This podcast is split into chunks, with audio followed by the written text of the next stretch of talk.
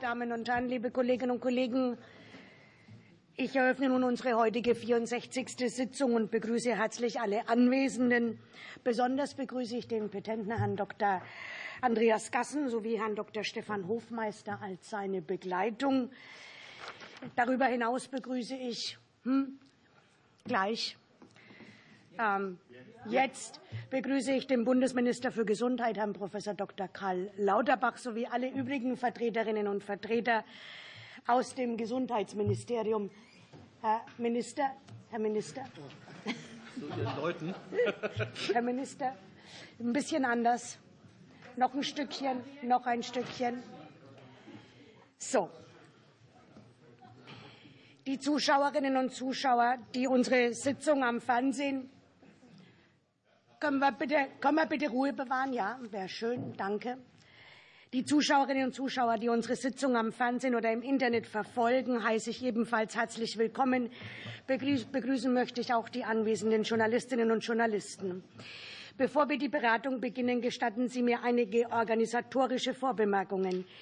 Die Sitzung wird live im Parlamentsfernsehen des Deutschen Bundestages übertragen. Darüber hinaus kann die Übertragung live auf den Internetseiten des Bundestages oder über die Bundestags-App auf PCs und mobilen Geräten verfolgt werden. Im Anschluss an die Sitzung wird die Aufzeichnung dauerhaft auf den Seiten des Deutschen Bundestages im Internet zur Verfügung gestellt. An alle, die per Videokonferenz teilnehmen, bereits jetzt die Bitte darauf zu achten, dass das Mikrofon ausgeschaltet ist, wenn Sie nicht gerade das Wort haben. Die Zuschauerinnen und Zuschauer bitte ich, während der Sitzung von Beifalls- und Missfallensbekundungen abzusehen. Ferner mache ich rein vorsorglich darauf aufmerksam, dass es nicht gestattet ist, Spruchspender oder Transparente zu entfalten bzw. Informationsmaterial zu zeigen oder zu verteilen. Schließlich weise ich darauf hin, dass private Film- oder Tonaufzeichnungen nicht gestattet sind. Bitte schalten Sie nun auch Ihre Mobiltelefone aus. Für die heutige Sitzung haben die Fraktionen folgende Mitgliederwechsel gemeldet. Bei der Fraktion der SPD nimmt der Kollege Dirk Ulrich Mende für die Abgeordnete Susanne Mittag teil. Seitens der Fraktion Bündnis 90 Die Grünen der Kollege Prof. Dr. Armin Grau, der ist oben, also online, online dabei. Dankeschön. Oben. Für die Abgeordnete Linda Heidmann. Bei der Fraktion der CDU-CSU nimmt der Kollege Tino Sorge für den Abgeordneten Alexander Engelhardt teil. Für den Ablauf der öffentlichen Sitzung hat, Ausschuss, hat, es, hat der Ausschuss Folgendes vereinbart. Insgesamt haben wir eineinhalb Stunden Zeit für die Behandlung der Petition eingeplant. Zunächst wird der Petent Gelegenheit zu einem kurzen Eingangsstatement erhalten, circa fünf Minuten. Nachfolgend erhalten die Ausschussmitglieder in mehreren Runden die Gelegenheit zu Fragen an den Petenten und die Bundesregierung, wobei in der ersten Runde zunächst die Berichterstatterinnen und Berichterstatter das Wort erhalten. Die Fragesteller bitte ich, langen von langen Eingangsstatements abzusehen und sich auf maximal zwei Fragen an den Petenten und/oder die Bundesregierung zu beschränken und gleich anzugeben, wer antworten soll. Den Minister bitte ich, die Fragen jeweils im unmittelbaren Anschluss zu beantworten. Gibt es hierzu Fragen oder Anmerkungen? Ich sehe, das ist nicht der Fall. Ich möchte noch darauf aufmerksam machen, dass der Ausschuss heute keine abschließende Entscheidung in der zugrunde liegenden Petition trifft. Liebe Kolleginnen und Kollegen, ich komme nun zu der für die heutige Sitzung vorgesehenen Petition zum Thema Verbesserung der Rahmenbedingungen für die ambulante Versorgung. Entsprechend dem vereinbarten Ablauf darf ich zunächst Herrn Dr. Andreas Gassen als Petent um sein Eingangsstatement bitten. Sie haben das Wort, Herr Dr. Gassen. Ja, herzlichen Dank. Sehr geehrte Frau Vorsitzende, sehr geehrte Damen und Herren Abgeordnete, sehr geehrter Bundesminister. Erstmal herzlichen Dank dafür, dass ich heute in diesem Ausschuss vortragen kann, um die Petition Verbesserung der Rahmenbedingungen für die ambulante Versorgung äh, vorzutragen und die Hintergründe zu erläutern. Dabei ist mir eins besonders wichtig. Ich bin selbst noch niedergelassener Arzt seit 28 Jahren in der Gemeinschaftspraxis für Orthopädie, Unfallchirurgie und Rheumatologie. Ähm, meines Erachtens immer noch die größte äh, gesetzliche äh, Krankenversichertenpraxis in äh, der Orthopädie im Raum Düsseldorf. und kenne daher das Geschehen tatsächlich noch aus erster Hand. Und es ähm, ist an dem Punkt, glaube ich, fast wichtiger als meine andere Tätigkeit, nämlich die, dass ich Vorstandsvorsitzender der Kassenärztlichen Bundesvereinigung bin und hiermit auch für 185.000 Kolleginnen und Kollegen ähm, spreche, sowie für letztlich 73 Millionen Versicherte, die wir in den Praxen tagtäglich behandeln. Äh, und sowohl als KBV als auch persönlich an mich gerichtet ähm, mehren sich die Rückmeldungen aus den Praxen und ähm, der Ton wird tatsächlich immer dringlicher. Und das ist, glaube ich, ganz entscheidend. Und das soll heute auch deutlich werden. Das ist jetzt nicht das, das übliche Gejammer eines Berufsfunktionärs, was ich hier ablassen, sondern wir haben eine Situation erreicht, wo wir wirklich vor einem Kipppunkt stehen und wir tatsächlich große Sorgen haben, dass die Versorgung der Menschen in diesem Land durch die Praxen, äh, die unter anderem während der Corona-Pandemie hochgeschätzt war, äh, perspektivisch wegbricht und dann nicht mehr ähm, regenerierbar ist. Die der Tenor ist immer der gleiche. Die Praxen sind am Limit. Ähm, die ähm, Teams äh, sind am Limit. Die Rahmenbedingungen sind mittlerweile so schlecht, dass tatsächlich viele Kollegen, die eigentlich noch ein paar Jahre praktizieren könnten, die Praxen aufgeben und dann, und das ist auch eine völlig neue Situation, keine Nachfolger finden. Und die Tatsache, dass über eine halbe Million Bürgerinnen und Bürger diese Petition gezeichnet haben, zeigt, dass das eben kein nur von den Kolleginnen und Kollegen empfundenes Problem ist, sondern dass die Menschen in diesem Land das mittlerweile äh, auch so wahrnehmen und dass es also kein Luxusproblem ist. Ähm, wir haben eine Befragung der Praxen gemacht im Winter 23. Da haben von rund 100 15.000 Praxen 32.000 geantwortet. Das ist ein Wert, den man sonst von keiner Umfrage kennt. Jede dritte Praxis hat sich gemeldet und davon fühlten sich 70 Prozent der Kolleginnen und Kollegen durch ihre Arbeit ausgebrannt, 90 Prozent durch Bürokratie überlastet, 90 Prozent erlebten die Patientenversorgung als eingeschränkt aufgrund von Bürokratie und Digitalisierung. Das ist an sich schon bemerkenswert. Und 70 Prozent der Ärztinnen und Ärzte überlegen, aufgrund dieser Rahmenbedingungen vorzeitig aus der Patientenversorgung auszusteigen. Ich selbst habe im Freundeskreis drei Kollegen, die Anfang 60 die Praxen abgegeben haben, äh, beziehungsweise sie einfach geschlossen haben. Das ist äh, das, was wir auch aus den Berufsverbänden hören. Und die Lage wird sich verschärfen, und zwar extrem schnell. Das ist, wir reden hier nicht mehr von Jahren, sondern das ist wirklich eine Entwicklung, die perspektivisch in den nächsten Monaten muss dagegen gesteuert werden. Sonst, glaube ich, kommen wir hier in eine solche Situation, die dann kaum noch beherrschbar ist. Und deshalb ist es ganz wichtig. Es geht natürlich auch um Finanzierung, aber es geht nicht um Honorar. Das wird gerne ob unabsichtlich oder absichtlich vermengt, ähm, sondern es geht um die finanziellen Rahmenbedingungen. Kassen reden immer von Honorarsteigerung.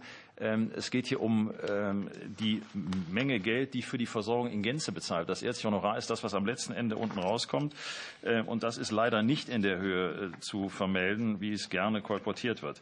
Die Kostensteigerungen werden im jetzigen System nicht mehr aufgefangen. Das kann man auf verschiedene Gründe zurückführen. Das mag ein Grund sein, weil das bei Abfassung des SGB V keiner mit solchen Situationen rechnen konnte und musste, wie wir sie in den letzten drei, vier Jahren erlebt haben. Aber die Tatsache ist einfach, dass die Praxen perspektivisch das nicht mehr schultern können. Dazu kommt, dass äh, die Bürokratie einen derartigen Umfang erreicht hat, dass wir umgerechnet auf Arbeitstage 60 Tage in den Praxen pro Jahr für bürokratische Aufgaben verwenden. Das sind zwei Monate, die für Versorgung von Menschen fehlen. Und deshalb ist auch ganz wichtig, äh, auch das wird ja gerne vom einen oder anderen in der Presse kolportiert, 25 Sprechstunden ist ja nur die Zeit, die direkt an den Patienten gemacht Da sind Hausbesuche, Operationen etc. gar nicht drin. Die tägliche Arbeitszeit für Ärztinnen und Ärzte, Psychotherapeutinnen und Psychotherapeuten in Praxen ist in der Regel mehr als doppelt so hoch. Wochenendarbeit gar nicht gerechnet. Ich war Samstag in der Sprechstunde. Noch haben wir 100.000 Praxen in Deutschland. Äh, aktuell werden 5.000 Hausarztsitze nicht mehr besetzt. Und das heißt, es geht hier nicht um Praxen, die nicht verkauft werden können. Das sind Sitze, da können Sie salopp formuliert das Türschild an die Wand nageln und eine Praxis aufmachen, das kostet gar nichts und es macht keiner. Ähm, das wird sich in der nächsten Zeit deutlich verschärfen. Auch im Fachärztlichen Bereich geht das schon äh, los. Und von daher sind wir auch in der Selbstverwaltung an einem Punkt angekommen, wo wir kaum noch die Möglichkeit haben, perspektivisch auch die Sicherstellung tatsächlich sicherzustellen.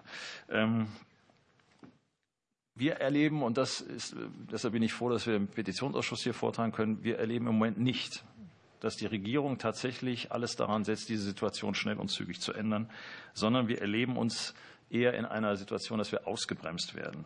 Ähm, das werden Sie aus den Wahlkreisen kennen, wenn Sie mit den Menschen sprechen. Äh, die Sorge wird immer größer. Ich habe das auch mit einigen von Ihnen im eins zu eins Gespräch schon ähm, ähm, diskutiert, dass die Menschen vor Ort wirklich Sorge haben, ob sie weiter versorgt werden können. Und da muss man einfach sagen, wenn nicht bald was geschieht, werden einige von denen nicht mehr versorgt werden können. Das ist einfach so. Und ein ganz wichtiger Aspekt, und da bin ich auch am Ende, aus meiner Sicht ist es so, dass wir gerade in den Zeiten, die wir jetzt in Deutschland erleben müssen, mit den Netzanpraxen der wohnortnahen Versorgung, die unabhängig von von Einkommen, Versichertenstatus, Herkunft, Geschlecht etc. Ähm, eine wohnortnahe, niedrigschwellige Versorgung wird. Das ist aus meiner Sicht ähnlich wie das Thema Bildung ein enormer sozialer Kit, der eine Gesellschaft zusammenhält. Wenn der bröckelt, dann werden diese Zentrifugalkräfte, die unsere Gesellschaft im Moment ohnehin schon erreichen, noch deutlich zunehmen. Insofern, glaube ich, ist es in unser aller Interesse, auch dafür zu sorgen, unabhängig davon, dass ich in 20 Jahren auch noch jemanden haben möchte, der mich versorgt, wenn ich krank bin, äh, müssen Sie und sollten Sie bitte diese Petition tatsächlich als das verstehen, was sie gedacht ist, nämlich als Hilferuf der niedergelassenen Praxen. Vielen Dank. Herr Dr. Gasten, haben Sie herzlichen Dank für Ihre Ausführungen. Ich eröffne nun die erste Fragerunde, in der zunächst die Berichterstatterinnen und Berichterstatter Gelegenheit haben, ihre Fragen zu stellen. Als erste der Kollege Mende von der SPD-Fraktion. Sehr geehrte Frau Vorsitzende, sehr geehrter Herr Dr. Gassen, sehr geehrte Damen und Herren und vor allem sehr geehrte Zuhörer dieser öffentlichen Sitzung des Petitionsausschusses im Deutschen Bundestag. Zunächst einmal vielen Dank für diese Petition und dafür, dass Sie die Herausforderungen, vor denen wir stehen, ein Stück weit beschrieben haben. In der Tat, im ambulanten Bereich müssen wir was tun. Ich bin ganz froh, dass wir mit äh, Professor Karl Lauterbach einen Gesundheitsminister haben, der im Gesundheitsministerium dafür auch aktiv unterwegs ist, dass wir die Herausforderungen tatsächlich auch auf den Weg bringen. Bei Ihrer Petition kommt es mir gleichwohl so vor, dass Sie ein Stück weit Verbandspolitik mitbetreiben und äh, zentrale Themen in den Vordergrund stellen, wie zum Beispiel ähm, mit Ihrer Aussage in der Begründung, das ambulante System wird kaputt gespart.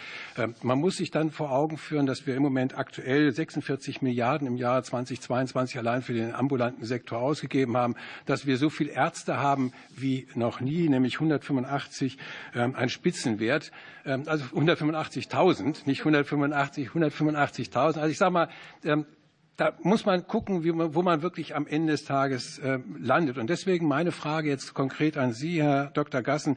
In den jährlichen Honorarrunden verhandeln Sie mit der GKV die Anpassungen des sogenannten Orientierungswertes der den wirtschaftlichen Bedarf im ambulanten Bereich abdeckt. Für das Jahr 2024 hat die KBV äh, mit der GKV Spitzenverband einstimmig eine Erhöhung von 3,85 Prozent beschlossen. Und daher muss ich Sie jetzt fragen, warum reicht Ihnen diese solide Finanzgrundlage, die von Seiten des Staates, aber vor allen Dingen von den Beitragszahlern der GKV bereitgestellt wird, nun nicht mehr aus, um den Arbeitsalltag der Praxen auskömmlich sicherzustellen, nachdem Sie selbst diese Erhöhung mitbeschlossen haben? Ja, vielen Dank äh, für die Achso, Frage 2 gleich anschließend. Dann schließe ich die Frage 2 gleich an. Die richtet sich an Sie, Herr Professor Karl Lauterbach, Herr Minister. Ähm, und zwar das beispiellose Praxensystem in Deutschland ist ein Grundpfeiler der ambulanten Versorgung. Ich sehe in den vergangenen Jahren erhebliche Weichenstellungen um das Ziel unseres Koalitionsvertrages ambulant vor stationär erfolgreich umzusetzen und damit auch Forderungen der Selbstverwaltung zu erfüllen. Die sektorengleiche Vergütung leistet hier einen erheblichen Beitrag. Die Selbstverwaltung hatte den gesetzlichen Auftrag, einen Startkatalog für die Hybrid-DRGs zu erstellen. Weil sie sich aber nicht einig werden konnte, musste das BMG die Hybrid-DRGs daher per Ersatzvornahme zum 01.01.2024 in Kraft setzen. Bitte erläutern Sie uns, welche Rolle die Hybrid-DRGs für die Ambulantisierung haben und wie Sie die Weiterentwicklung sich vorstellen. Danke schön, Herr Kollege Mende. Herr Professor Lauterbach, wenn Sie bitte als erstes antworten. Ja, vielen Dank. Zunächst einmal möchte ich viele der äh, Bedenken, der Probleme, der Schwierigkeiten, äh, der Kollege Gassen vorgetragen hat, möchte ich ähm, so bewerten, das stimmt, was er vorträgt. Also vieles von dem, was er vorträgt, stimmt. Uns, wir werden große Nachwuchsprobleme haben. Und es sind Fehler gemacht worden in der Vorgängerzeit. Wir hätten vor Jahren bereits die Zahl der Medizinstudienplätze um 5000 pro Jahr erhöhen müssen. Jetzt sind wir in einer Situation, wo in den nächsten 15 Jahren jedes Jahr weniger neue Vertragsärzte in die Vertragsärzteschaft überführt werden können, als wir benötigen. Wir werden einen Arztmangel haben, den wir jetzt schon bei Hausärzten haben, für fast alle Facharztgruppen. Wir hätten vielleicht vor zehn Jahren, spätestens aber vor acht Jahren, hätten wir die Zahl der Medizinstudienplätze deutlich erhöhen müssen, zumindest um 5000 pro Jahr. Das heißt, der Arztmangel, der auf uns zukommt, ähm, den wir jetzt auch noch versuchen, für spätere Gruppen abzuwenden, der wird in einer Übergangszeit, die die nächsten 10 bis 15 Jahre betrifft, wird nicht mehr abwendbar sein. Die, Ärzte, die jetzt fertig geworden wären, haben wir zum Medizinstudium nicht zugelassen. Daher kommen wir in eine Notsituation. Und diese Notsituation ist also von also, äh, Herrn Gassen korrekt beschrieben worden. Zum Zweiten, bei der Digitalisierung sind wichtige Fehler gemacht worden. Die Digitalisierung ist so aufgesetzt worden, dass sie aus der Perspektive des praktizierenden Arztes nur mehr Belastungen bringt, aber keinen erkennbaren Nutzen. Die Digitalisierung ist sozusagen eine zusätzliche Aufgabe, von der der Arzt in seinem Praxisalltag nichts hat, nichts verspürt.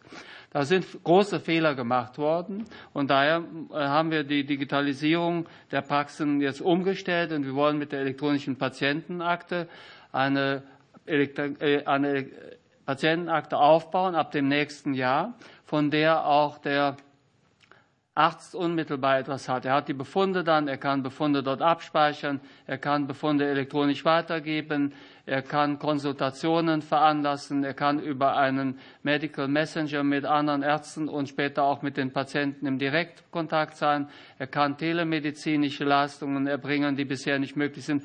Also sehr viele Dinge werden in der Digitalisierung jetzt möglich werden, auch aus der Perspektive der Praxis. Darauf haben wir großen Wert gelegt, dass das passiert, aber es ist ja noch nicht da.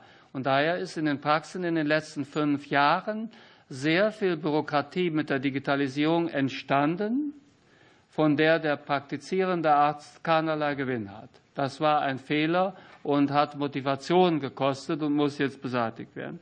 Dazu ist der Fehler gemacht worden, dass wir die Regresse nicht abgeschafft haben, die Arzneimittelregresse, obwohl der bürokratische Aufwand überhaupt nicht in einem Verhältnis steht zu den Einsparungen, die die GKV hier erwirtschaften kann. Die Regresse hätte man abschaffen müssen. Das ist nicht passiert. Da sind in der Vergangenheit wichtige Fehler gemacht worden. Und wir haben die Hausärzte nicht entbudgetiert, obwohl das längst hätte passieren müssen. Somit also ist die Hausarztversorgung prekär.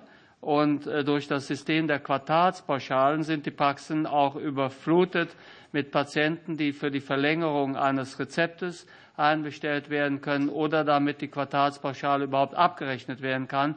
Eine Bürokratisierung der Hausarztversorgung, die sehr demotivierend wirkt und die wir jetzt überwinden werden mit dem Hausarztverband und der KBV gemeinsam, indem wir nicht nur die Entbürokratisierung durch also die Abschaffung der Quartalspauschale erreichen werden, sondern auch die Endbudgetierung. Bei den Entschuldigen Sie, Herr, Herr Bundesminister, diese zwei Minuten gelten auch für Sie. Da sind Sie jetzt schon mal doppelt drüber. Okay, dann bitte ich das zu entschuldigen. Alles dann gehe ich mit einem Satz noch ja. auf die Hybrid-DRGs ein. Die Hybrid-DRGs hätten auch schon längst kommen müssen. Hier hat die Selbstverwaltung sich nicht geeinigt. Das kommt vor. Das ist aus meiner Sicht unproblematisch. Die Ersatzvornahme hat uns nicht überfordert. Danke, Herr Minister Lauterbach. Jetzt Herr Dr. Gassen, bitte.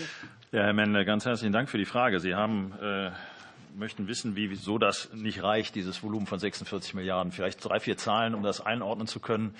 Äh, Sie haben recht, 46 Milliarden wird für die gesamte ambulante Versorgung, das ist ja nicht das Honorar der Ärzte, für die gesamte ambulante Versorgung in Deutschland ausgegeben für rund 560 Millionen Behandlungsfälle. Äh, für die stationäre Versorgung geben wir das Doppelte aus für 16 Millionen Behandlungsfälle. Äh, die Krankenhäuser haben alle im letzten Jahr Finanzhilfen von 6 Milliarden bekommen. Sie wissen, äh, jeden, jeden Monat gehen Krankenhäuser in die Insolvenz. Es haben etliche Krankenhäuser Finanzhilfen bekommen, die perspektivisch nicht überlebensfähig sind. Das heißt, hier wird relativ ungesteuert in einen Sektor sehr, sehr viel Geld eingesteuert, in dem relativ wenig Versorgung passiert und strategisch etliche Entscheidungen ausstehen.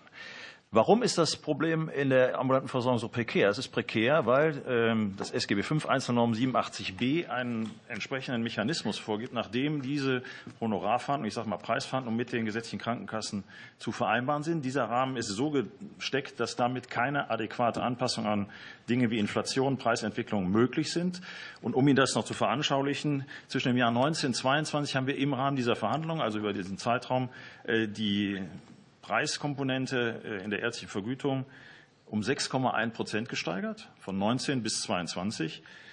Der Veränderungswert im Krankenhaus war bei 13,5 Prozent, also mal etwas über das Doppelte. Die Grundlohnsumme um 12,7 Prozent gesteigert, Verbraucherpreise um 17 Prozent, MFA-Gehälter um 17 Prozent.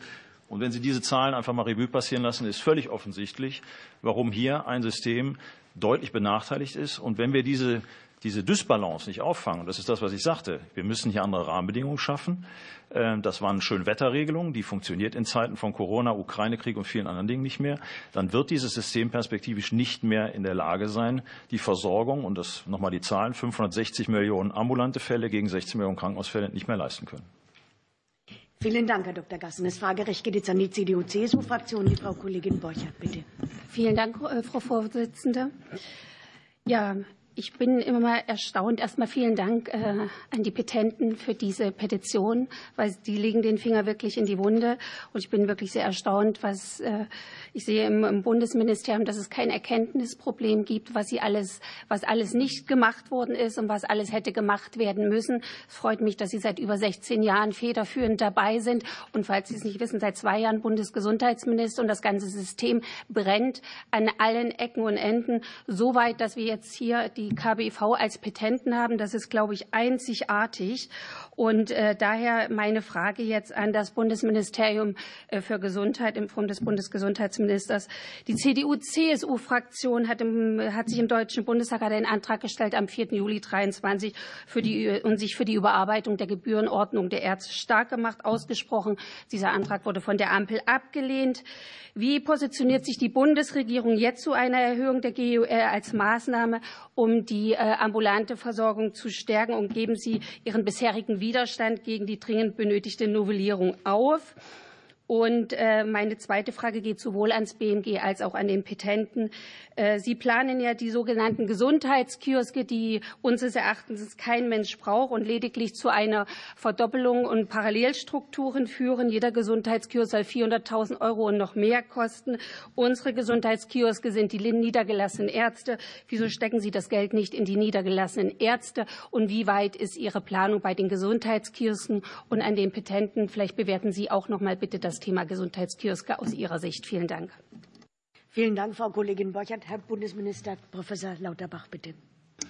Ja, zunächst der Hinweis. Also wir haben 16 Jahre äh, äh, mitregiert. Das ist, äh, das ist natürlich in dieser Form nicht richtig. Sie also äh, zählen wahrscheinlich die schwarz-gelbe äh, also, Phase mit haben wir nicht mit regiert. Und im Übrigen, ich bin erst seit zwei Jahren Minister und bin aber all die Probleme, die ich gerade beschrieben habe, angegangen. Ich habe eben also darauf hingewiesen, äh, dass wir zu wenig Medizinstudienplätze haben und im Versorgungsstärkungsgesetz ist ja, wird das Problem ja nachgeholt, dass eben 5000 zusätzliche Medizinstudienplätze geschaffen werden sollen.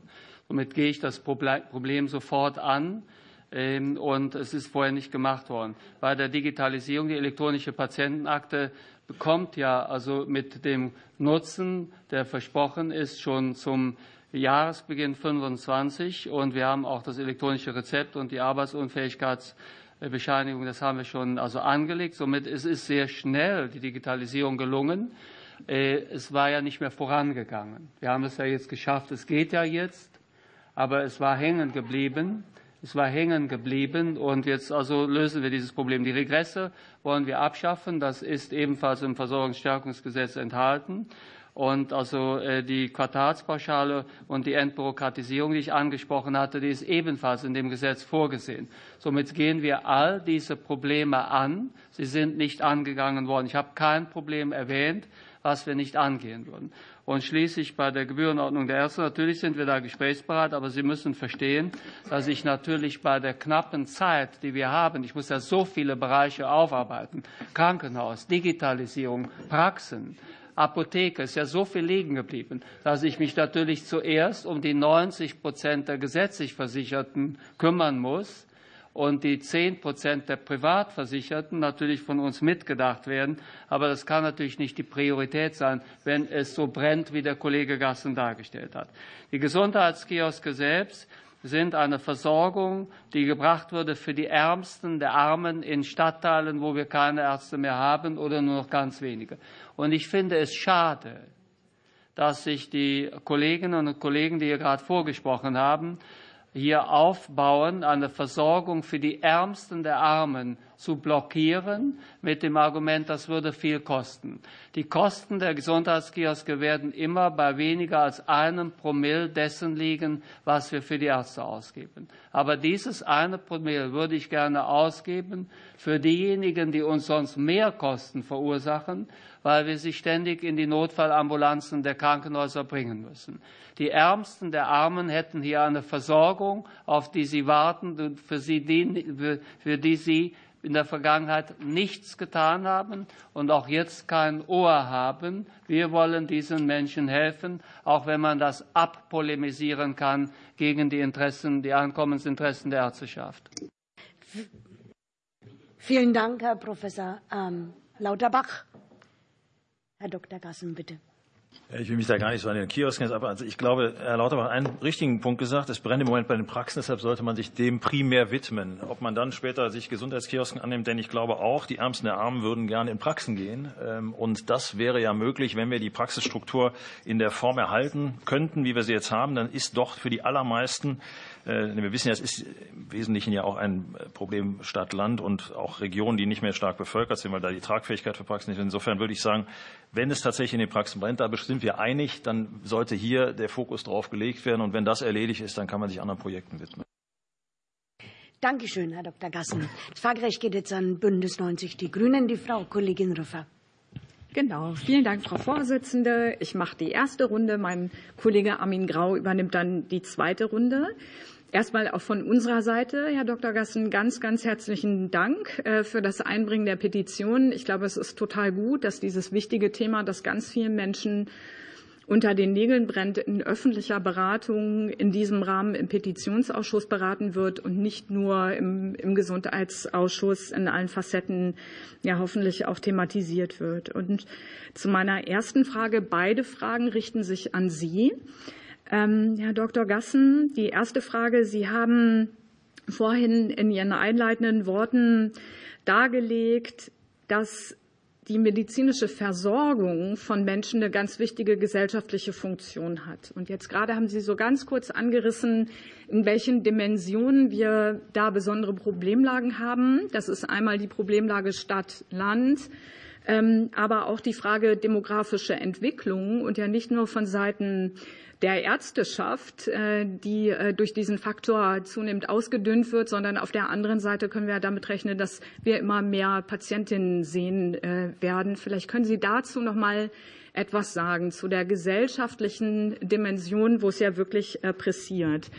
Und dann die zweite ähm, Frage. Es gibt ähm, in dem neuesten Berufsmonitoring Medizinstudierende das Ergebnis, dass ungefähr 85 Prozent der Medizinstudierenden sagen, dass für sie perspektivisch das Problem der Vereinbarkeit von Familie und äh, Beruf ähm, ein ganz dringliches äh, Thema ist. Was könnte man aus Ihrer Sicht dafür tun, damit junge Leute sich wirklich auf diesen Beruf einlassen und in ihrem Privatleben keine Abstriche machen müssen? Vielen Dank, Frau Kollegin Rüffer. Herr Dr. Gassen, bitte. Ja, Frau Wolfer, vielen Dank für die Fragen. Ja, Sie haben vollkommen recht. Und deshalb ist es auch, glaube ich, gut, dass wir hier in diesem Ausschuss über das Thema Gesundheit sprechen, weil es alle betrifft. Jeder kann da was zu sagen. Und wir, neigen dazu, in der Gesundheitspolitik uns sehr stark an Einzelnormen festzuhalten, die dann für keinen Außenstehenden mehr ersichtlich sind. Aber ich sehe es genau wie Sie. Ich halte es für einen ganz entscheidenden Wert einer, einer demokratischen Gesellschaft, dass Zugang zu medizinischen Leistungen barrierefrei da ist. Und wie können wir das gewährleisten? Man muss zwei, drei Sachen voraussetzen. Demografie, Sie haben es angesprochen, die macht auf vor den Ärztinnen und Ärzten nicht halt. Wir haben eine insgesamt relativ alte äh, Struktur bei den Ärzten, bei den Hausärzten, jeder Dritte über 60, bei den Fachärzten, äh, die holen wir kräftig auf. Da ist es auch nicht viel besser. Nun arbeiten Ärzte auch relativ lang, ähm, aber auch die hören halt irgendwann mal auf. Ähm, und das Problem, was wir haben, Herr Menner hat es vorhin erwähnt, wir haben mehr Köpfe, aber wir haben weniger, ich sag mal, Zeit-PS auf der Straße. Und das liegt auch ein bisschen an der Vereinbarkeit von, von Beruf, Familie und vielen Dingen. Für, ich habe selbst einen Sohn, der gerade fertig geworden ist mit seinem Medizinstudium. Ähm, die sehen das Heil nicht automatisch in einer 70-Stunden-Woche. So, die machen alle ihren Job sehr, sehr gern und machen den auch gut und machen ihn intensiv. Äh, aber wenn sie natürlich, und das ist ja eine lange Zeit auch propagiert worden, dass man die Einzelpraxis Inhaber geführt eher in angestellte Strukturen größerer MVZs umwandelt, dann muss, gehört zur Wahrheit dazu, dass die dann Arbeitsverträge haben. Die haben dann Streikrecht und die machen dann 36 Stunden, arbeiten die auch voll durch, aber nach 36 Stunden gehen die nach Hause. Dann haben inhabergeführte Praxen in der Regel noch 20 Stunden vor der Brust. Und wenn Sie das umrechnen, dann ist völlig klar, dass wir ein ganz anderes Versorgungsgewicht bekommen. Ähm, und das muss man dann entweder durch eine, äh, durch eine Erhöhung der Zahl der, der Kollegen äh, erreichen. Da können Sie sich leicht ausrechnen, dass da 5000 medizinische Plätze nicht reichen. Und die Plätze, wenn sie morgen am Tag da wären, werden diese Kolleginnen und Kollegen in zwölf Jahren in der Versorgung sein. Das rettet uns jetzt so kurzfristig auch nicht. Ansonsten würde man dafür plädieren, dass man dafür wirbt, dass eben mehr tatsächlich in die inhabergeführten Strukturen, weil dann tendenziell mehr gearbeitet wird. Das werden Sie bei jedem, jeder, der ein eigenes Unternehmen führt, ob es eine Bäckerei ist, äh, ein, äh, ein, weiß ich nicht, ein kleiner Handwerksbetrieb, die Inhaber arbeiten in der Regel immer mehr als die Angestellten. Das ist auch in Ordnung. Dafür kriegen sie auch den Unternehmerlohn. Aber anders werden wir das nicht hinbekommen. Und wir müssen die Praxen von dem entlasten, äh, was sie über die Maßen belastet. Und Bürokratie 60 Tage, wenn wir die mehr in der Versorgung hätten pro Praxen, wäre schon mal ein ordentlicher Schluck aus der Pulle. Ähm, Herr Lauterbach hat es angesprochen, Regresse, das ist nur eins davon. Ähm, Arbeitsunfähigkeiten. Wir haben oft dafür plädiert, dass man äh, Arbeitsunfähigkeiten nicht originär beim Arzt in den ersten drei Tagen ähm, ausstellen müsste. Das könnte man auch über die Arbeitgeber regeln, dass es so eine Art Vertrauensregelung gibt. Das brandet alles in den Praxen an, frisst viel Zeit, bringt medizinisch nichts. Ähm, und ich glaube, hier ist einiges zu tun. Und die Digitalisierung äh, äh, Minister Lauterbach hat es angesprochen, äh, die Digitalisierung frisst Zeit im Moment. Sie kostet uns einfach viel Zeit. Ich habe am Samstag schon eine Dreiviertelstunde wieder gebraucht, um alle Funktionen mit Zugriff auf Röntgenbilder und äh, Fremdbefunde herzustellen. Wenn Sie das jeden Tag machen, äh, die fehlt Ihnen einfach am Patienten. Und zu den äh, Medizinstudenten kann vielleicht Stefan Hofmeister auch noch was sagen.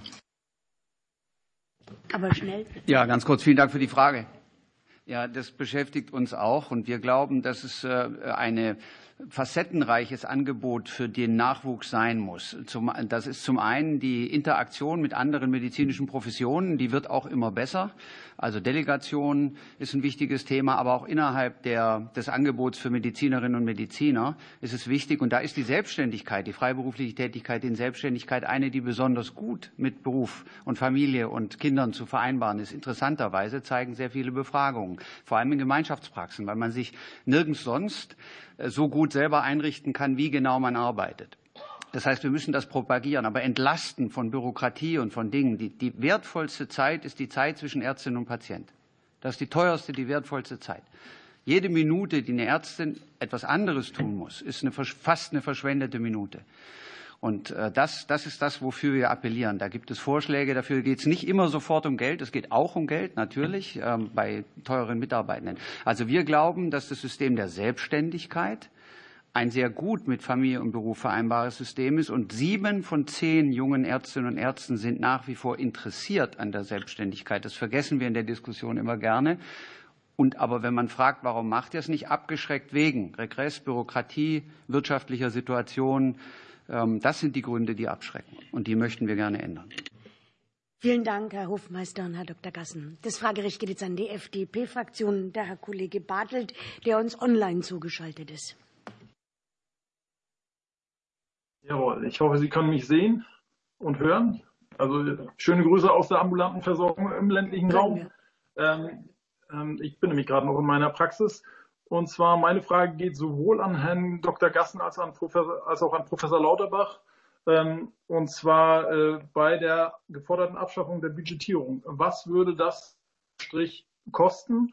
Haben Sie da Abschätzung? Und dagegen, was würde eine Umsetzung der Ambulantisierung dagegen an Einsparpotenzial dagegen stellen?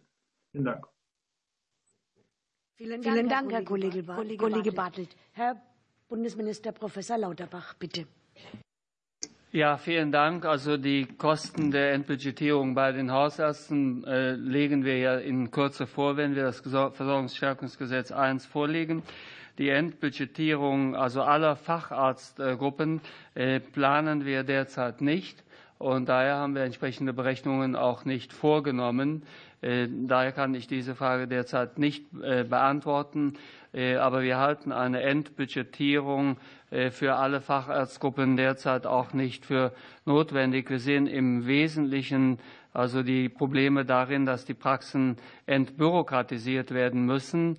Und der Hintergrund ist der, dass also die Einkünfte in den Praxen derzeit zwar nicht berauschend sind, aber sie sind im Großen und Ganzen auskömmlich. Wenn man alle äh, also Praxen hier betrachtet, ähm, nach Statistischem Bundesamt also äh, ausgewiesen 23 liegt das Einkommen vor Steuern und also nach also Abgabe äh, aller also Praxiskosten, also quasi das Bruttoeinkommen vor Steuern und davon muss natürlich die Altersvorsorge wie bei jedem anderen Selbstständigen auch bezahlt werden. Somit ist das kein Nettograd, sondern vor Steuern und vor der Alters, äh, also Versorgung, aber liegt bei 238.000 Euro pro Jahr. Es liegt bei den Allgemeinmedizinern bei 220.000 Euro pro Jahr bei der inneren Medizin bei 251.000 also Euro pro Jahr, also vor Steuern und jetzt vor also Altersvorsorgung. Äh, bei den also Orthopäden bei also 228.000 Euro pro Jahr. Äh, es ist etwas niedriger bei den Kinder- und Jugendmedizinern. Dort liegt es bei 197.000 Euro pro Jahr. In der Radiologie ist es höher. Da liegt es bei 474.000 Euro pro Jahr allerdings dann vor Steuern und vor also, äh, also äh, der Altersvorsorge und also im Bereich der Urologie bei 232.000 Euro pro Jahr. Ist auch in den letzten Jahren immer gestiegen. Das sind jetzt keine Millionärseinkünfte. Und ich würde mir als Bundesgesundheitsminister auch gut vorstellen können, dass wir hier besser bezahlen. Ich hätte auch nichts dagegen, wenn wir meinetwegen brutto vor Steuern und Altersvorsorge 250, äh, 280.000 Euro pro Jahr bezahlen müssen. Aber wir müssen es ja immer im Verhältnis sehen zu dem, was der Bürger äh, grundsätzlich verdient. Und wir müssen es auch im Verhältnis zu sehen, was die Krankenkassen leisten können. Und wir haben derzeit eben eine Situation, wo die Leistungsfähigkeit der Krankenkassen eingeschränkt ist. Und daher sehen wir, äh, finden wir den Abschluss, den KBV und GKV-Stützenverband getätigt haben, mit einem Plus von 3,85 Prozent, den finden wir angemessen. Wenn die Einkünfte in der Bevölkerung sich verbessern, dann können wir auch bei den Arzteinkommen noch einmal nachlegen. Aber die Endbudgetierung, dafür sehen wir bei den durchschnittlichen Arzteinkommen vor Steuern und vor Altersvorsorge, dafür sehen wir da keine Notwendigkeit. Vielen Dank, Herr Bundesminister Professor Lauterbach. Herr Dr. Gassen, bitte. Ja, ein paar Zahlen kann ich Ihnen gerne noch liefern. Äh, Herr Lauter, ergänzend vielleicht zu Ihren ähm, ähm, Zahlen. Äh, sollte jeder wissen, dass das äh, das pro Praxis ist. Das wird dann durch die Zahl der Praxisinhaber geteilt. Also es ist nicht das pro Kopf, sondern das ist pro Einheit. Äh, Sie haben für, um die Kosten der, der Entbudgetierung im Jahr gebeten. Das kann man relativ präzise über den dicken Daumen tatsächlich äh, sagen. Das ist wir, pro Inhaber, ist nicht. Weil wir, äh, weil wir Quoten Nur das haben. muss korrigiert werden. Das ist pro Inhaber. Also das ist nicht so, dass also die Zahlen, die ich jetzt ähm, ich wollte es nur, ich wollte nur, weil Sie haben es, ich hätte es ja nicht. Wir können das dann gerne nochmal im Anschluss. Ich möchte, aber, weil ich möchte, das muss das korrigieren, weil wenn ich jetzt Herr hier Minister, sage 238.000 Euro, ist das Herr nicht Minister, für zwei Ärzte, sondern das ist pro Minister, Inhaber. Das muss, Ihnen, muss ja korrigiert werden. Ich kann, kann ja nicht so stehen lassen. Ich bitte um Entschuldigung. So, Herr Dr. Gassen, wenn Sie bitte nochmal von vorne beginnen würden. Ja, also Sie wissen auch, dass die Staates nicht über, über Inhaber, sondern über Praxis erfragt. Aber das müssen wir jetzt nicht im Detail ausdiskutieren, sonst kommen wir wieder in diese spezifische Gesundheitsdiskussion, die, wir, die keiner hören will draußen. Wir haben ja eine Quote in Deutschland, das wissen Sie, kein ärztliches Honorar wird voll ausgezahlt. Das ist der Grund, warum wir die hausärztlichen Honorare jetzt möglicherweise irgendwann entbudgetiert bekommen. Wenn man das über alle Fachgruppen mittelt, liegt die Budgetierungsquote Hausärzte, Fachärzte, Jugend, Kinder- und Jugendpsychotherapeuten, Psychotherapeuten zwischen 5 und 7 Prozent. Da wir 42 Milliarden, da Zahlen nochmal ins Auge führen, können Sie sich ungefähr ausrechnen, wie viel im Jahr notwendig wäre, um auf 100 Prozent zu kommen. Das sind zwischen 1,3 und 1,7 Milliarden.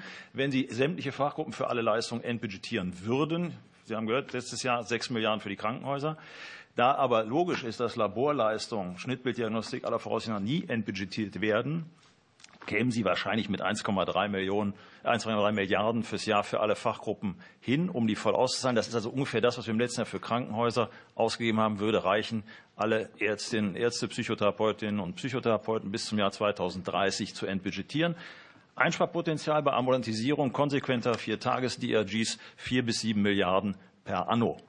Also insofern, es ist kein Hexenwerk, ähm, man muss es nur angehen. Vielen Dank, Herr Dr. Gassen. Das Fragerecht geht an die AfD-Fraktion. Herr Brandes, bitte. Ja, vielen Dank, Frau Vorsitzende. Ja, Herr Dr. Gassen, vielen Dank, dass Sie hier dieses Tool nutzen der Petition, wie das ja einige jetzt immer mehr auch machen. Ähm, Sie sehen hier, dass die, der Spielball der Schuld immer nur übers Netz geschlagen wird, aber die Lösungen anscheinend nicht befriedigend sind in Ihrem Sinne. Ähm, das, was Sie im Eingangsstatement sagten, war sehr äh, beispielhaft und kann ich auch aus eigener äh, Erfahrung nachziehen, wenn mittlerweile Ortschaften ihre Ärzte, ihre Hausärzte auf der Straße mit großen Schildern in den Durchgangsstraßen suchen, dann scheint einiges schief zu laufen. Ähm, Sie beklagen ja den höheren Bürokratieaufwand und Sie sagen ja auch, dass die Digitalisierung ja dem Menschen dienen muss und nicht der Mensch der Digitalisierung. Ähm, Sie geben ja hier sieben Punkte an, die Sie gerne hätten. Ich würde Ihnen gerne ein bisschen Zeit verschaffen durch meine Frage, äh, wo Sie wirklich Punkte sehen, ob Sie wirklich Punkte benennen können hier für unsere Zuschauer auch, wo wirklich der Hase im Pfeffer begraben liegt. Und an Herrn Lauterbach hätte ich auch eine Frage. Und zwar, ähm, es ist ja so, wie es aussieht, dass das Geld vorne und hinten bislang nicht reicht und es Finanzierungslücken gibt. Und wie wollen Sie das zukünftig äh, lösen, das Problem? Ich sage mal, diese Gesundheitskioske, vielleicht sind sie ja wirklich nett gemeint, aber sind ja wirklich nicht der Weisheit letzter Schluss. Und es bleibt dann noch die Möglichkeit, die Verschuldung weiter nach oben zu treiben oder eine Erhöhung der Zahl der Beitragszahler oder wie es jetzt scheint, dass man sich mit dem Niedergang des Gesundheitssystems hier im Grunde schon eingerichtet hat, im Grunde die Leistung weiter runterzuschrauben. Wie würden Sie das für die Zukunft beurteilen, bewerten oder auch umsetzen wollen? Danke. Vielen Dank für die Frage. Herr Bundesminister Professor Lauterbach, bitte. Ja, vielen Dank. Zunächst einmal, das deutsche Gesundheitssystem ist ja das teuerste Gesundheitssystem in Europa. Es gibt ja niemand mehr Geld für Gesundheitsversorgung aus als Deutschland, 12,8 Prozent des Bruttoinlandsproduktes. Somit haben wir pro Kopf und auch in absoluten Zahlen das teuerste Gesundheitssystem in Europa. Und das System hat viele Probleme, weil es ist viel liegen geblieben. Aber es ist nicht der Geldmangel. Niemand gibt ja auch nur annähernd so viel aus. Es gibt aber viele Länder, die eine bessere Lebenserwartung mittlerweile erreichen und in vielen Krankheitsversorgungsbereichen auch bessere Ergebnisqualität. Somit ist, braucht das System Reformen, aber nicht automatisch mehr Geld. Die deutsche Lösung im gesundheitspolitischen Bereich hat ja nicht funktioniert, die da wäre. Wir geben mehr Geld ins System und lassen alles so, wie es ist, im Großen und Ganzen. Das hat nicht funktioniert. Daher habe ich ja auch nicht von einem Niedergang gesprochen, sondern von einer Renaissance des Systems. Wir haben ja diese fünf Probleme, die ich eben beschrieben habe. Zu wenig Nachwuchs, 5000 Studienplätze dagegen, schlechte Digitalisierung, Digitalgesetze funktionieren, ähm, die Regresse, die niemand braucht, die Regresse sollen abgeschafft werden, die Entbudgetierung bei den Hausärzten, die Abschaffung der Quartalspauschale. Ich habe ja die Lösungen genannt und wir arbeiten ja in diesen Gesetzen. Das ist jetzt alles auf der Endstrecke. Und das machen wir auch für viele andere Bereiche, die Krankenhausreform. Aber es ist eine Illusion zu glauben, dass wir mit der deutschen Lösung, also wir lassen alles in den Strukturen so ineffizient wie es ist und geben noch mal mehr Geld rein. Mit der deutschen Lösung können wir das nicht machen. Wir geben jetzt schon mehr aus pro Kopf als jedes andere europäische Land somit mehr Geld ins System, sonst ändert sich nichts. Das kann nicht der Weg sein. Vielen Dank, Herr Minister Professor Lauterbach. Herr Dr. Gassen, bitte. Ja, wir teilen uns das kurz auf. Vielleicht eine Sache vorweg. Man muss, glaube ich, auch ähm, ein bisschen mehr Ehrlichkeit äh, gehört auch dazu. Wir werden es nicht perspektivisch darstellen können, in jedem Landstrich in Deutschland, in jedem Dorf eine Haus- oder Facharztpraxis zu etablieren. Ich will Ihnen mal ein ganz plastisches Beispiel nennen. Insel Norderney, 7.500 Einwohner, ungefähr 3.000 Frauen. Gibt es keinen Gynäkologen, keine Gynäkologin.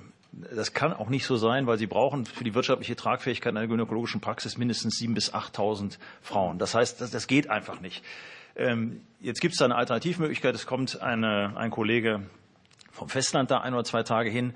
Äh, das ist auch durchaus praktikabel, nicht ideal, aber das funktioniert. Aber das muss man den Menschen vor Ort auch sagen, dann verstehen die das auch. Aber wir sollten uns davor hüten, ähm, solche Illusionen aufzubauen, dass es jetzt in jedem, in jedem Dorf wieder eine Haus- oder Facharztpraxis geben. Das wird es nicht geben und das wird perspektivisch sich auch noch äh, verschärfen. Wenn Sie allein sehen, das Land Brandenburg verliert, glaube ich, alle zehn Jahre rund 200.000 Menschen an die Stadt Berlin. Das ist ein Riesenland, immer weniger Menschen. Die Entfernungen werden größer. Das können wir auch nicht ändern. Wir müssen halt Angebote dafür entwickeln und müssen mit den Menschen ehrlich umgehen. Und damit die Kolleginnen und Kollegen, die das noch machen und eben auch diese Fahrwege am Ende auf sich nehmen, mehr Zeit haben, müssen wir immer an vielen Dingen arbeiten. Bürokratisierung, Digitalisierung, Stefan. Also Sie haben nach konkreten Dingen gefragt, Herr Minister. Wir haben ja, Sie haben vieles angesprochen. Äh, das sind Dinge, die wir gefordert haben, sehr konkrete Forderungen, was die Entbürokratisierung angeht. Da geht es um Formularwesen, da geht es in der Digitalisierung um tatsächlich echte Digitalisierung, die den Praxen Effizienzgewinne bringt. Ähm, die den Praxen Arbeit abnimmt, den Mitarbeitenden in den Praxen. Ähm, da geht es um ähm, äh, Regresse sind ein großes Thema, die, äh, selbst wenn sie am Ende kein Geld kosten, es geht oft gar nicht ums Geld, es ist ein irrsinniger Aufwand, sich mit einer, in der Praxis mit dem Regress auseinanderzusetzen. Unser Problem ist, die Zeit läuft. Wir reden seit langer Zeit über diese Probleme, nicht seit gestern. Und wir haben schon lange konkrete Vorschläge und uns läuft die Zeit weg. Und Herr Gassen hat es vorher gesagt, selbst wenn wir jetzt neue Medizinstudenten implementieren würden, was gar nicht Sache des Bundes ist, insofern ist das wahrscheinlich auch das falsche Format hier für neue Medizinstudienplätze, dauert das zwölf Jahre. Wir brauchen jetzt Dinge. Und deswegen warten wir jetzt auf Handlungen in diesem Bereich. Jetzt, heute, 12 Uhr. Vielen, vielen Dank, Herr Hofmeister und Herr Dr. Gassen. Das Fragerecht geht jetzt wieder an die SPD-Fraktion. Der Kollege Mende, bitte. Ja, ähm, ich äh, hätte noch mal eine Frage an Sie, Herr äh, Dr. Gassen, und zwar vor dem Hintergrund, dass ich in der vergangenen Woche intensive Diskussion und Gespräch gehabt habe mit dem Verband der ähm, medizinischen Fachberufe und ähm, die MFAs klagen darüber, dass sie von ihren Ärzten im ambulanten Bereich nicht so eingesetzt werden, wie sie eigentlich eingesetzt werden könnten, weil sie ja doch viele Dinge machen können, äh, bis hin zum Hausbesuch. Und ähm, dort werden sie nicht so eingesetzt, wie sie gerne eingesetzt werden müssen. Nun haben Sie selber gesagt, es gibt äh, zu wenig Ärzte. Und vor dem Hintergrund frage ich Sie, wie können eigentlich Ärzte das Fachpersonal, was sie haben, besser einsetzen? Haben Sie an diesem Thema schon gearbeitet und äh, stellen Sie da Lösungen auch vor? Weil ich finde in Ihrer Begründung keine, keine, keine Hinweis darauf, dass sie darüber nachdenken würden. Ähm, und ich glaube, gerade vor dem Hintergrund der fehlenden Ärzte muss man gucken, dass man ähm, auch als Arzt wie in vielen anderen äh, akademischen Berufen äh, steuert und Dinge sozusagen auch mit anderen gemeinsam organisiert. Vielen Dank, Herr Kollege Mende. Herr Dr. Gassen, bitte. Ja, Herr Mende, da sprechen Sie natürlich das Thema an. Äh, in meiner Praxis konkret drei Stellen nicht besetzt in MFAs. Das heißt, ich würde die sehr gerne einsetzen, haben keine.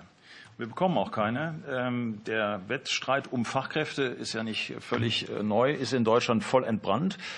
Äh, und da wir beispielsweise bei den Personalkosten im Krankenhaus ja die kommode Situation haben, dass die Krankenhauspersonalkosten einfach durchreichen, dann werden die erstattet. Die haben wir im niedergelassenen Bereich nicht. Wir müssen das aus den Honoraren stemmen und Sie haben aktuelle Termin, äh, Tarifabschlüsse der MFAs gesehen. Äh, die sind deutlich zwei. Die, ja, die sind, das deckt sich, Tarifabschlüsse. So. Das heißt, wir kriegen keine Mitarbeitenden. Deshalb äh, macht es wenig Sinn, die für Hausbesuche einzusetzen.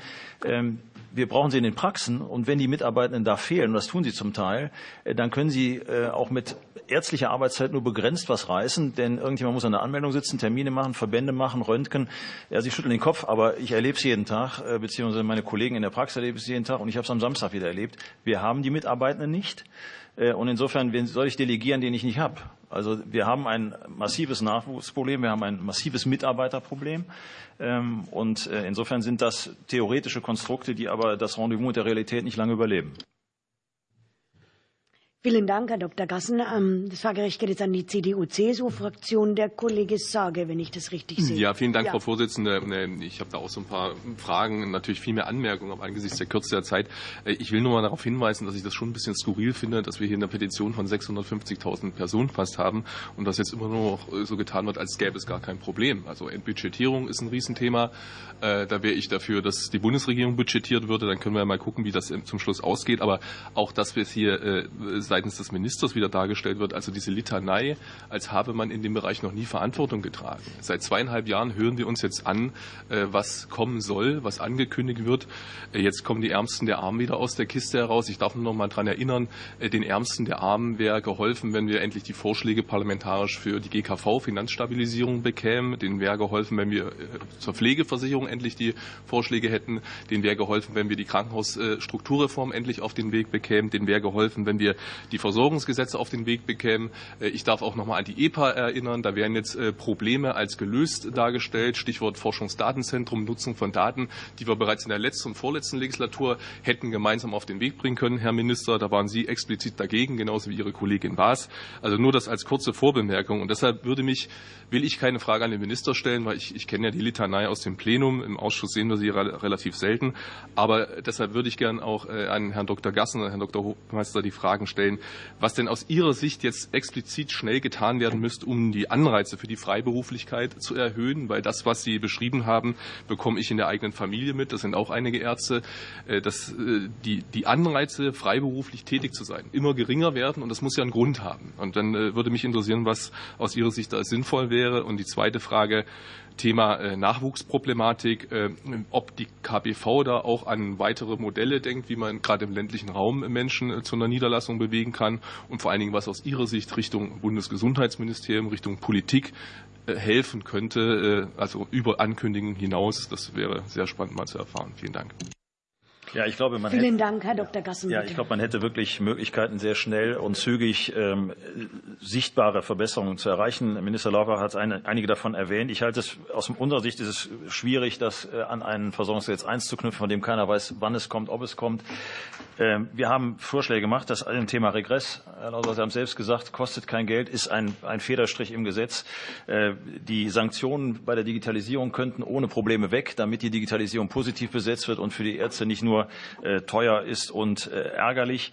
Ähm, wir könnten ähm, deutliche Abbauten bei der Bürokratie machen. Das kostet auch nichts, ist alles unproblematisch zu regeln. Und auch für die Endbudgetierung der Hausärzte braucht es noch nicht mal ein eigenes Gesetz. Wir haben es im letzten Jahr für die Kinder- und Jugendärzte in ähnlicher Form gemacht und für die Kinder- und Jugendpsychiater. Das ist ein Halbsatz, das können Sie an irgendeinen Omnibus dranhängen. Und das sind Dinge, die in den nächsten Wochen geschehen könnten. Und das wäre tatsächlich, damit ist das Problem nicht gelöst, aber es wäre ein sichtbares Signal, dass man sich den Problemen endlich annimmt. Es ist ja niemand so naiv anzunehmen, dass das in, in vier Wochen geregelt ist. Also dafür sind wir alle lange noch im Geschäft. Aber äh, es muss endlich mal klar werden, dass diese Sorgen nicht immer abgetan werden, denn das passiert leider häufig, ob das Krankenkassen wäre, auch immer, ich will das gar nicht jetzt hier äh, an einzelnen Kombattanten festmachen, aber das ist das, was auch die Kolleginnen und Kollegen in den Praxen mittlerweile zunehmend frustriert, ärgert und auch ein bisschen aufbringt. Deshalb ist die Stimmung auch so schlecht. Ähm, das wird immer alles abgebügelt ähm, als, als Gejammer von Besserverdienen und es ist einfach nicht realistisch. Diese Zahlen, die immer in den Raum gestellt werden, helfen da nicht in der Diskussion. Also wir haben etliche Vorschläge gemacht, die wirklich mit wenig gesetzgeberischem Aufwand zu regeln sind. Die dürften eigentlich auch nicht, nicht dissent im Bundestag diskutiert werden. Da kann ich mir nicht vorstellen, dass da jemand was gegen hätte. Und das wäre schon mal ein Signal. Das ist, damit ist das äh, nicht geregelt. Äh, da ist das Gesamtproblem nicht erledigt. Aber wir wären einen wichtigen Schritt, auch einen, äh, einen ähm, Schritt weitergekommen, der Zuversicht in der Ärzteschaft wieder aufkeimen lässt. Vielen Dank, Herr Dr. Gassen. Das Fahrgericht geht jetzt an Bündnis 90 Die Grünen. Herr Professor Grau, bitte. Sehr geehrte Frau sehr geehrter Herr Minister Lauterbach, zunächst mal noch vielen Dank für Ihre Petition von der äh, KBV, die wir auch Minister Lauterbach anerkannt hat, auf ganz, ganz wichtige Probleme hinweisen. Aber nichtsdestotrotz möchte ich auch Fragezeichen machen hinter Ihrer Petition, Und zwar hinter die Aussage vor allem, dass die Praxen kaputt gespart werden. Ich möchte jetzt nicht nochmal auf die absoluten Bruttoverdienste eingehen der Praxen, aber wenn man sich alleine mal die Entwicklung der Reinerträge der Praxen in den letzten zehn Jahren anschaut, dann sieht es nicht nach einem Kaputtsparen aus. Und ein Fragezeichen möchte ich auch hinter die Vergleiche mit den Krankenhäusern machen, was die Anteile an Versorgung und auch was die wirtschaftliche Situation angeht. Meine Fragen richten sich jetzt aber an ein veritables Problem, das heute schon ein paar Mal angeschnitten wurde, aber nicht wirklich vertieft angegangen worden ist. Das ist die Frage der Bürokratie. Uns Ärztinnen und Ärzte stört Bürokratie immens, einfach weil sie Zeit frisst für den Umgang mit den Patientinnen und Patienten, um die es ja eigentlich gehen soll. Und deswegen die Frage an Sie, Herr Dr. Gassen, welche bürokratischen Vorgaben sind aus Ihrer Sicht denn jetzt insbesondere überflüssig? Können Sie da die wichtigsten Beispiele bitte nennen? Und an Minister Lauterbach möchte ich fragen, welche Maßnahmen zum Bürokratieabbau bereits ergriffen worden sind und welche weiterhin in der Pipeline für die nächste Zeit stehen. Vielen Dank. Vielen Dank, Herr Professor Grau. Herr Bundesminister Professor Lauterbach. Ja, vielen Dank. Beim Bürokratieabbau sind die wichtigsten ähm, Initiativen, die wir ergriffen haben. Wir haben das äh, Digitalgesetz und das Gesundheitsdatennutzengesetz nicht angekündigt allein, sondern wir haben es mittlerweile beschlossen. Und dieses Gesetz erlaubt dass der, den Praxen in Zukunft einen wesentlich größeren Anteil ihrer Konsultationen telemedizinisch zu machen. Das kann abgerechnet werden, ist nach oben nicht begrenzt. Wir haben also in dem äh, Versorgungsstärkungsgesetz jetzt die Maßnahme in Umsetzung, dass die Regresse abgeschafft werden, Arzneimittelregresse abgeschafft werden, dass die Endbudgetierung für Hausärzte kommt, dass wir die Quartalspauschale abschaffen und in eine Jahrespauschale übergehen, dass also Krankschreibungen und Rezeptverlängerungen telefonisch erfolgen können. Dafür muss man dann nicht mehr in die Praxis kommen. Somit fallen drei Praxisgründe weg, die in der Vergangenheit sehr viele Praxisbesuche verursacht haben. Der erste Grund ist der, ich muss nicht mehr in die Praxis kommen, damit der Hausarzt überhaupt die Quartalspauschale abrechnen kann. Er kann sein Honorar bekommen, auch dann, wenn der Patient nicht in jedem, Honorar, in jedem Honorarquartal gesehen wird. Zweite Maßnahme, die dort wirkt, ist, er kann also ein elektronisches Rezept ausstellen, telefonisch, ohne dass der Patient in die Praxis hat kommen müssen. Und das Gleiche gilt auch als drittes für die Krankschreibung. Somit muss man nicht in die Praxis kommen, um also krankgeschrieben zu werden. Der gesamte Vorgang ist digital. Das sind jetzt erste Schritte, sehr wichtige Schritte, auf die lange gewartet wurden. Wir werden den Weg konsequent weitergehen. Die funktionierende Digitalisierung wird die Ärzteschaft zum ersten Mal in eine Situation bringen, wo sie unter der Digitalisierung nicht leiden, sondern davon Entlastungen bekommen. Vielen Dank, Herr Bundesminister Professor Lauterbach. Herr Dr. Gassen, bitte. Ja, also wichtig ist, wir haben ja, Herr Grau, wir haben uns ja auch schon über das Thema häufiger ausgetauscht. Es sind Dinge, die, ähm, wie beispielsweise Regresse, wobei wir bei der Regelung bisher immer noch den, auf den wirklichen Gesetzgebungsvorschlag warten. Äh, die Bagatellgrenze ist das eine, eine Differenzkostenberechnung das andere. Auch jetzt wird es wieder sehr speziell. Das sind Dinge, die enorm viel Zeit kosten. Telemedizin äh, spart zunächst mal ja keine Zeit, weil ob ich die Minute am Bildschirm verbringe oder am Schreibtisch, das spart allenfalls Anfahrtzeit für die Patienten. Das mag in unterversorgten Regionen durchaus hilfreich sein, ersetzt aber auch nicht nicht in jedem Bereich äh, natürlich die persönliche Konsultation. Entscheidend ist, äh, das, was Sie jetzt zur hausärztlichen Vergütung gesagt haben, die Endbudgetierung, wie gesagt, könnte man äh, im Handstreich machen. Da gibt es ein, ein Muster nach Kinder- und Jugendärzten. Das, was Sie angesprochen haben mit der Quartalslogik, Umstellung auf Jahrespauschalen, ist so komplex, das wissen wir beide, dass das mit Sicherheit nicht in diesem, möglicherweise nicht im nächsten Jahr ist und ohne gravierende Änderungen in der Honorarverteilung im Gesetz und möglicherweise in der Einschreibelogik von Patienten ist auffällig. Das heißt, das wird uns kurzfristig nichts bringen. Das wird, ich sehe nicht, ob das, dass das in 25 wirklich greifen kann. Die Endbudgetierung könnte sehr viel schneller greifen. Und das ist auch einer, äh, der Appell, den wir an Sie richten wollen. Wir haben ja schon Anfang November zu dem Thema gesprochen. Und da haben Sie uns an einigen dieser Punkten äh, ja schon äh, Hoffnung gemacht, dass das jetzt sozusagen auf der Agenda wäre. Aber jetzt sind wir ja schon bald im März. Uns läuft wirklich die Zeit davon. Und das Thema Regress Endbudgetierung der Hausärzte, ähm, Abschaffung der Sanktionen bei Digitalisierung, das, das sind ja keine Dinge, über die man jetzt noch lange hin und her, das kann man entweder will man es oder man will es nicht. Und wenn man es will, dann finde ich, dann sollte man es langsam machen. Und über die anderen Dinge, wie gehen wir strategisch damit um, wie können wir den Beruf attraktiver machen, das sind Dinge, die wir, die wir lösen müssen. Weiterbildung, ganz wichtiger Aspekt, um junge Kolleginnen und Kollegen vernünftig weiterzubilden und sie auch an die ambulante äh, Arbeit mit den Patienten heranzuführen, die ja sehr befriedigend ist. Das sind alles Dinge, die mehr Zeit brauchen. Aber viele Kurzfristmaßnahmen wären möglich und die sind überfällig. Das ist wirklich das, was wir ähm, sehen. Wir sprechen da oft drüber und häufig mit zustimmendem Tenor, aber passieren tut bisher nichts. Dankeschön. Das Fragerecht geht jetzt an die FDP-Fraktion. Der Kollege Bartelt, bitte. Vielen lieben Dank. Ähm, meine Frage geht nochmal an den äh, Minister Professor Lauterbach. Ähm, ich, wir haben ja schon mehrfach darüber gesprochen, dass der zeitliche Aufwand für Bürokratie äh, extrem hoch ist. Von 60 Tagen im Jahr war so die Rede. Ich halte das eher für den unteren Rahmen. Das ist äh, also aus eigener Erfahrung erheblich mehr. Ich habe gesehen, es besteht kein Dissens, was äh, die Aufhebung der Regresse und der Wirtschaftlichkeitsprüfung angeht. Darum meine Frage, wann ist das geplant, das gesetzlich umzusetzen? Vielen Dank, Herr Kollege Bartelt. Herr Bundesminister Professor Lauterbach. Bitte. Ja, ich darf mich für die Frage bedanken. Zunächst einmal, das ist im Versorgungsstärkungsgesetz vorgesehen. Dieses Gesetz ist derzeit in der Koordinierung der Bundesregierung und wird von, in Kürze mit Ihnen zu diskutieren sein. Aber ich möchte eine ganz grundsätzliche Sache sagen, die mir wichtig ist. Ich werde immer wieder kritisiert, weil sich wichtige Gesetze, die im Prinzip unstrittig sind, wie die Krankenhausreform, die Gesetze zur Digitalisierung oder die Entbürokratisierung in den Praxen, weil sich diese Gesetze um wenige Wochen verzögern, weil wir hier einen gesetzgeberischen Prozess machen. Ich finde es schwierig, kritisiert zu werden, wenn ich bei notwendigen Gesetzen, die auch in der Szene als notwendig und richtig betrachtet werden, kritisiert werde, weil wir wenige Wochen verlieren von denjenigen, die 16 Jahre nichts getan haben. Muss ich offen sagen. Denn ich hätte kein Problem damit gehabt, all diese Gesetze schneller umzusetzen. Es sind aber so viele Gesetze.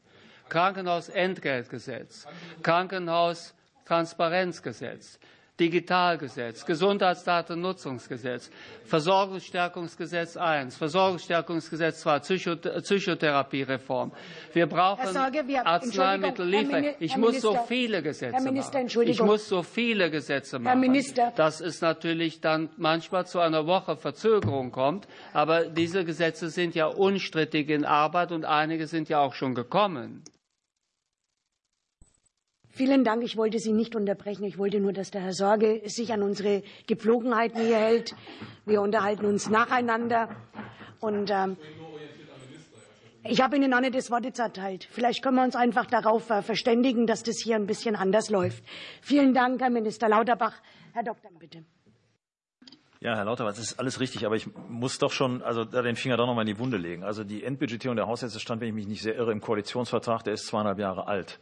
Äh, und wir haben ja die Endbudgetierung der Kinder- und Jugendärzte im letzten Jahr im Vergleich zu der aktuellen Endbudgetierung der Hausärzte im Schweinsgalopp durchbekommen, weil salopp formuliert die Hütte brannte. So, die Hütte brennt unverändert.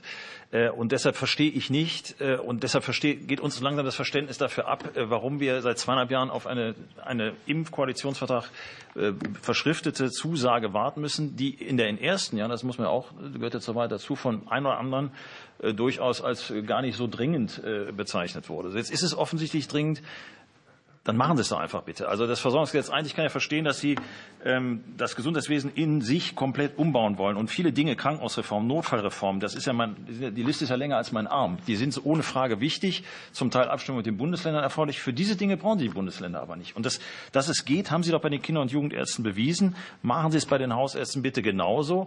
Und machen Sie es bei den Sanktionen für die Digitalisierung so und den Regressen.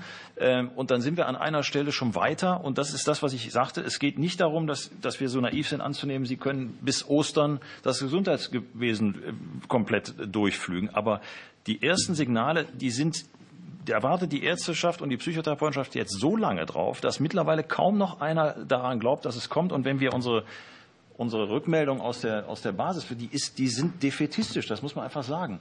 Und wenn die den Büttel hinwerfen, und ich habe vorhin äh, darauf hingewiesen, dass die Ärzteschaft und auch die Psychiater sind auch nicht viel jünger, in, in hohen äh, Anteilen eben schon in einer Altersgrenze sind, wo man auch mal an den, an den Ruhestand denken kann.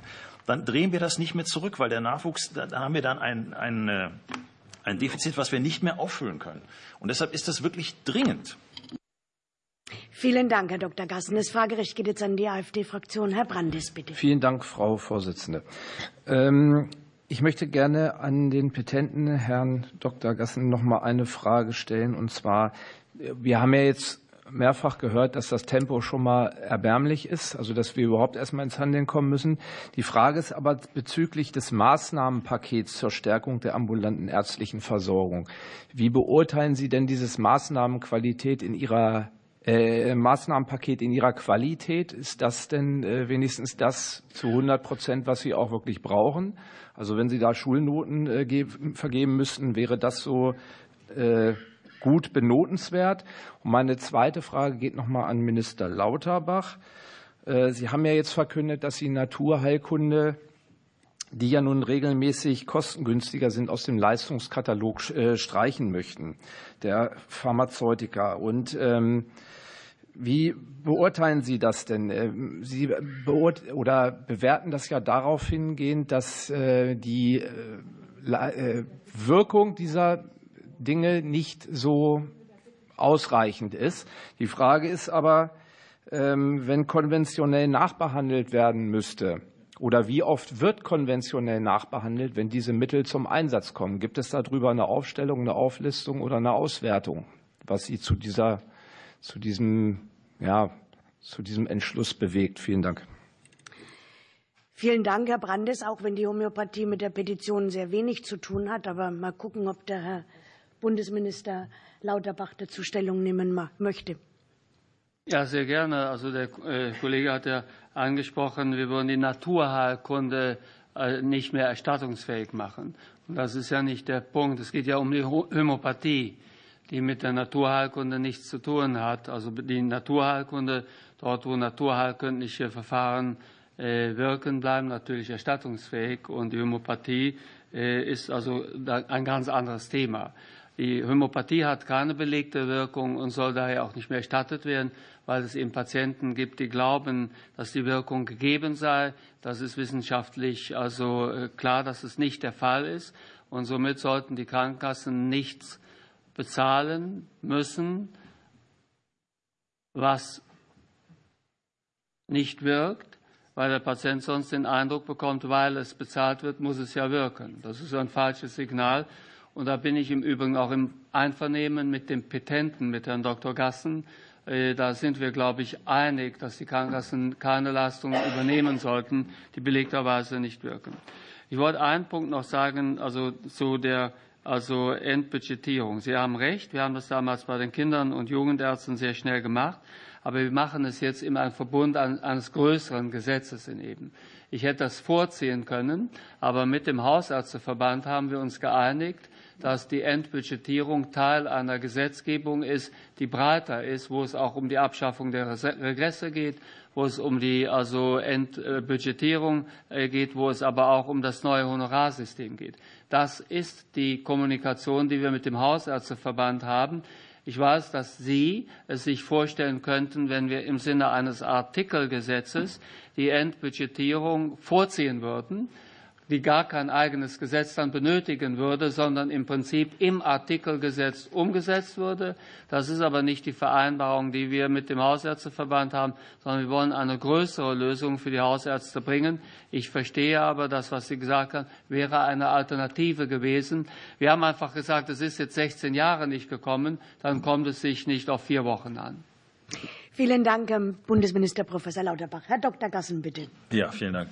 Ja, ganz kurz zur Homöopathie. Man muss einfach sagen, insofern ist das äh, eigentlich sachlogisch. Die Homöopathie hat ja keine Nutzenbewertung GWA durchlaufen. Von daher gibt es keine Erstattungsfähigkeit für, durch die gesetzliche Krankenversicherung. Behandeln kann man ja homöopathisch. Wir haben ja Behandlungsfreiheit in Deutschland, aber es würde dann eben nicht über die gesetzliche Krankenversicherung erstattet. Ja, ähm, Schulnoten. Ich bin ja nun kein Lehrer, äh, tue mich mit Schulnoten fair. Ich habe aber auch keine Arbeit vorliegen, äh, die ich bewerten könnte. Das ist ja unser Problem. Wir haben eben keinen konkreten Gesetzgeber. Gesetzgebungsentwurf, den wir bewerten, äh, kritisieren oder loben könnten. Ähm, und ähm, die Hausärzte, der Hausärztverband hat gerade heute noch ein Pressestatement von dass auch da wirklich die auf gesetzgeberische Maßnahmen gewartet wird, dringend gewartet wird. Und deshalb glaube ich sehr wohl, dass wir auch mit, mit Artikelgesetzen auch bei dem Hausärztverband durchaus Verständnis wecken könnten und sagen, das eine machen wir jetzt sofort und das andere weil aufwendiger wird, etwas später gemacht. Wie gesagt, die Zeit drängt hier wirklich und von daher ähm, haben wir die große Sorge, dass dieses große Versorgungsgesetz 1, was ja auch schon länger eigentlich äh, im Gespräch ist und ich, wenn ich mich nicht sehr irre, im letzten Jahr bereits eigentlich verabschiedet werden sollte, äh, ob das dann so rechtzeitig kommt, dass es die momentan prekäre Situation der Praxen noch nennenswert abmildern kann. Vielen Dank, Herr Dr. Gassen. Im Hinblick auf den Zeitablauf beende ich damit die Befragung zu dieser Petition. Ich danke Ihnen, Herr Dr. Gassen, herzlich und Ihnen, Herr Dr. Stefan Hofmeister, für Ihr Kommen und für das Begründen Ihrer Petition. Ich darf mich auch herzlich bedanken bei Herrn Bundesminister Professor Lauterbach und schließe damit die Sitzung. Vielen Dank.